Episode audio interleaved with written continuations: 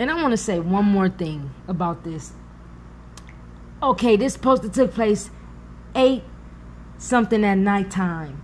For God's sakes, lady, why wasn't you your thinking cap really wasn't on? You must have been on drugs because at nighttime, that baby probably would have been got hit if it was a baby walking along the damn freeway because it's very dark on look like on that runway right there where they show that the baby was supposed to been walking at. Never was no baby in the first place. The bitch is crazy.